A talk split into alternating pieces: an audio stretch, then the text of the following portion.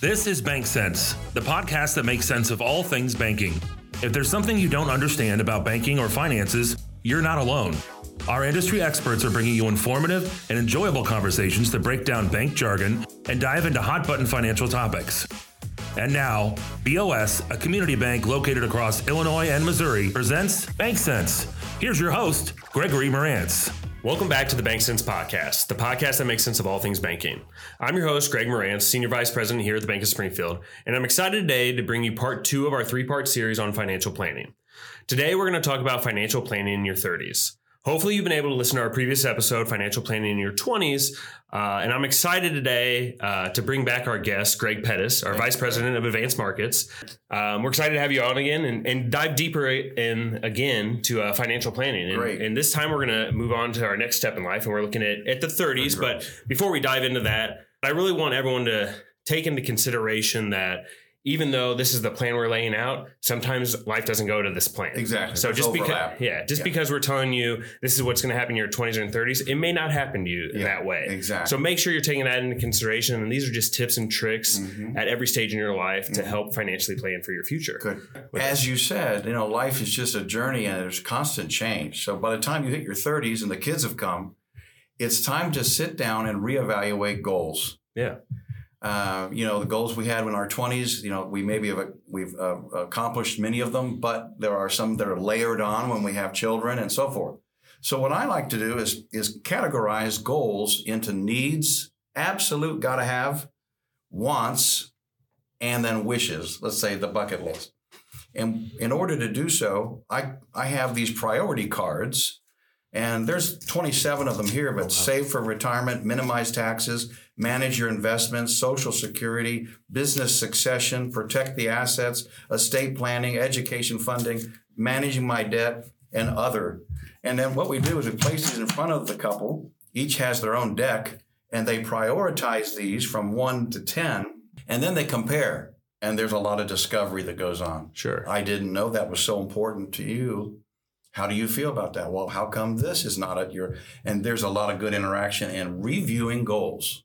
Hmm Yeah, and if you remember from our previous episode too, this is something we talked about: is setting up your priorities and, and what you want to prioritize at this stage in your life. And I think that's a phenomenal exercise to do. And I'm taking mental notes right now because I am in my 30s and and have started a family. So it's it's definitely a conversation that I know To I- revisit. yeah, Yeah. that that's great, and I think that's one thing that um, we continue to try to impress upon our listeners too. It's, it's just having that discussion. That first step to planning will go a long way for your future. Sure will.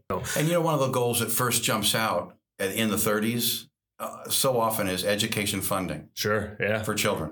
Mhm. And it's never too early to start. There are a lot of great vehicles like the 529 Education Savings Plan, the Roth IRA, and others, UTMAs and UGMAs, Uniform Transfer to Minor Act, Uniform Gift to Minor Act.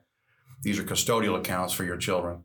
But it's never too early to start. And not every child wants to go to a four year traditional education. And, you know, quite frankly, not all children really need to or want to. Sure.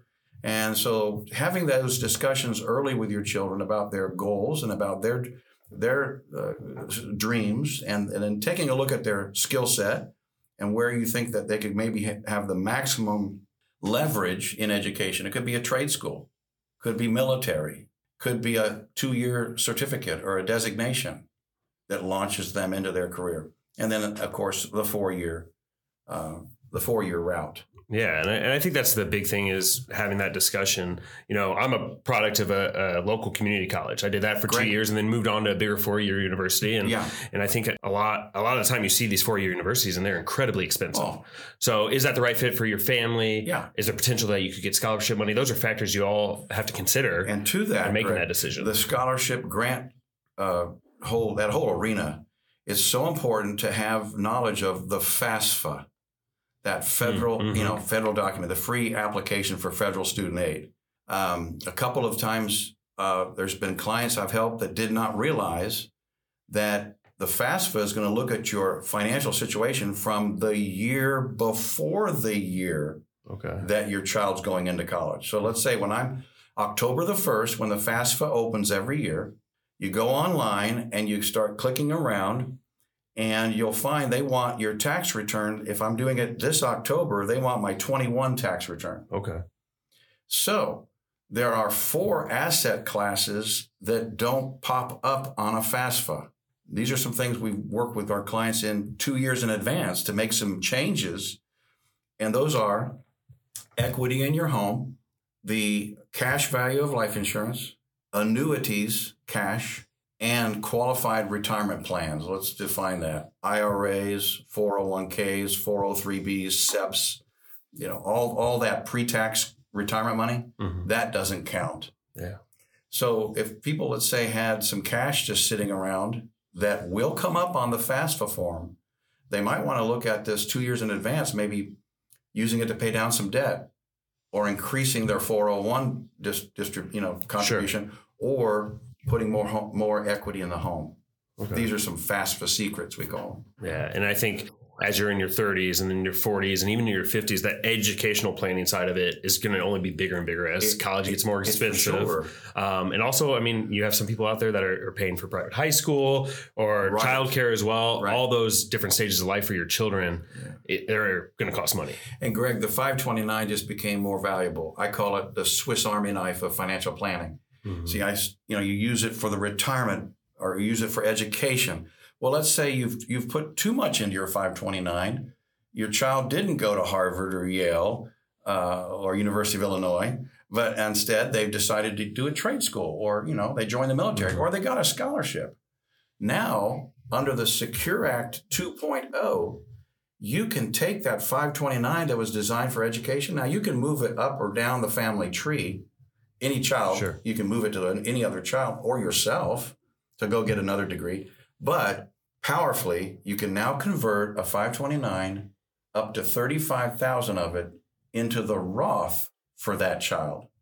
Wow, think Wow. about it. Yeah. Let's say an 18 year old finds out they have a full ride, don't need your 529. Now we can take up to 35,000 of it, put it in their Roth for the next 30, 40 years. Wow, that's great. It really is. Yeah, and just for our listeners as well, if you're not familiar with what a 529 plan is, it's a college savings plan that you can establish for your for your minor children. You contribute to every year, or Yeah. if you're if the grandparents instead of getting a, a toy that you know will probably be um, you know given away in a couple years, Exactly. they can give towards the 529 to help fund for their college It- education. It's a great tool for grandparents to do gifting. Yeah. Yeah. And- that's one thing I definitely would encourage people if you haven't opened a 529 for your child, any amount that you can put into it will go a long way in the future as that can, uh, you know, compound and start to, sure to will. grow and grow. It sure will. So I know the last item we really wanted to touch on is something we touched on in the previous episode a little bit, Yeah. but that we wanted to get into a little bit more. Uh, and that's really evaluating life insurance again and Yeah. then disability income as well. You know, at age 30, Greg, you know, incomes are starting to increase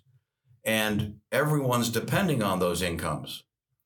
Uh, the likelihood of dying in your 30s is much, much lower than having a disa- disabled, you know, event. Mhm. If you're sick or hurt and you're unable to work, you're like that money machine. Let's say it's in the basement. It's been producing $100 bills and it shuts down. What are we going to do now? Well, we should have considered insuring the machine. Mhm. My, if I had a machine like that in my basement, I'd probably put an electric fence around it. I don't know what I'd do, but I would, you know, we're the machines. Every Sure. wage earner in the family is a is a money making machine. And so check out your group DI. Make sure you have your group disability income insurance in Mhm. place.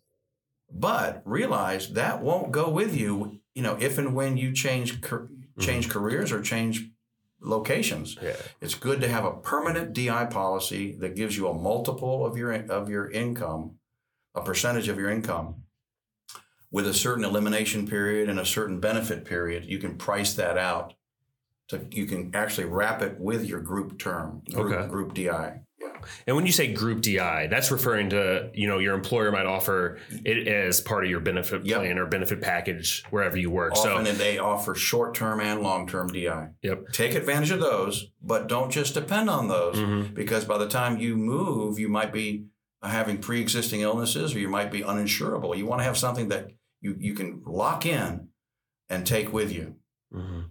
Yeah, and that's the one thing to note for our listeners is wherever you work too. When you have that open enrollment period, make sure you're looking at that short term and long term disability. And if you're not enrolled in it, you know it's pretty cheap to enroll in. Make sure you enroll in it because Good if something, you know, God forbid, were to happen to you, Mhm. it will be there as a backup to help you know support yourself and your family in the future. For sure. Yeah. And so I'm glad we really touched on that too, because I think that's something that, you know, as you are doing open enrollment um, Mm. with an employer, you might get a little bit overwhelmed when you're looking at health insurance and all these different costs. Yeah. So it helps you key in on some of those really important items that you Yeah. need to make sure you're looking at. Greg, I'd say disability income insurance is the most underutilized financial planning tool for 30 year olds and 40 year olds. Yeah. Mhm. Yeah. And, it, and when it comes down to it, it's just trying to plan for the future and plan for any event that you could, you know, potentially plan for. Yes. And obviously, as, you know, we encounter that future, you don't know what's to come next, Yeah. but you, all you can do is, you know, um, do the best you can with the information that you have. Yes. Um, I really want to thank you for coming on today and talking about financial planning in our 30s. Uh, once again, hopefully you've been able to listen to part one of our series, Financial Planning in Your 20s, uh, and hopefully you'll be able to listen to our third part, uh, Financial Planning in Your 40s. Uh, the one thing I really want to impress upon our listeners uh, today, too, is it's never uh, too late to start planning, and there's never a better day to start planning than today. Take a step. Don't Yeah. be overwhelmed. Take that first step. You'll feel better. Yeah, don't don't be afraid to ask questions. Exactly. So any question you might have, you might think it's a, a stupid question, but it's not because it's for your future and for your, yourself and your family's benefit. yeah. So I really appreciate you coming on Thanks, today. Um, I think we really uh, were able to pass on a lot of information to our listeners. So thanks for listening to the BankCents podcast. Until next time. Is there something about banking that doesn't make sense to you? Submit your questions to us on Instagram Messenger or by email, bankcents at bankwithbos.com. Or if you're watching this on YouTube, comment below. We're happy to give you our two cents on a wide range of topics. Thank you for listening on Spotify, YouTube, or wherever you get your podcasts. And please leave us a five star rating and review so we can continue to bring you more educational content. Thank you for listening, and we hope you join us on the next episode of BankCents.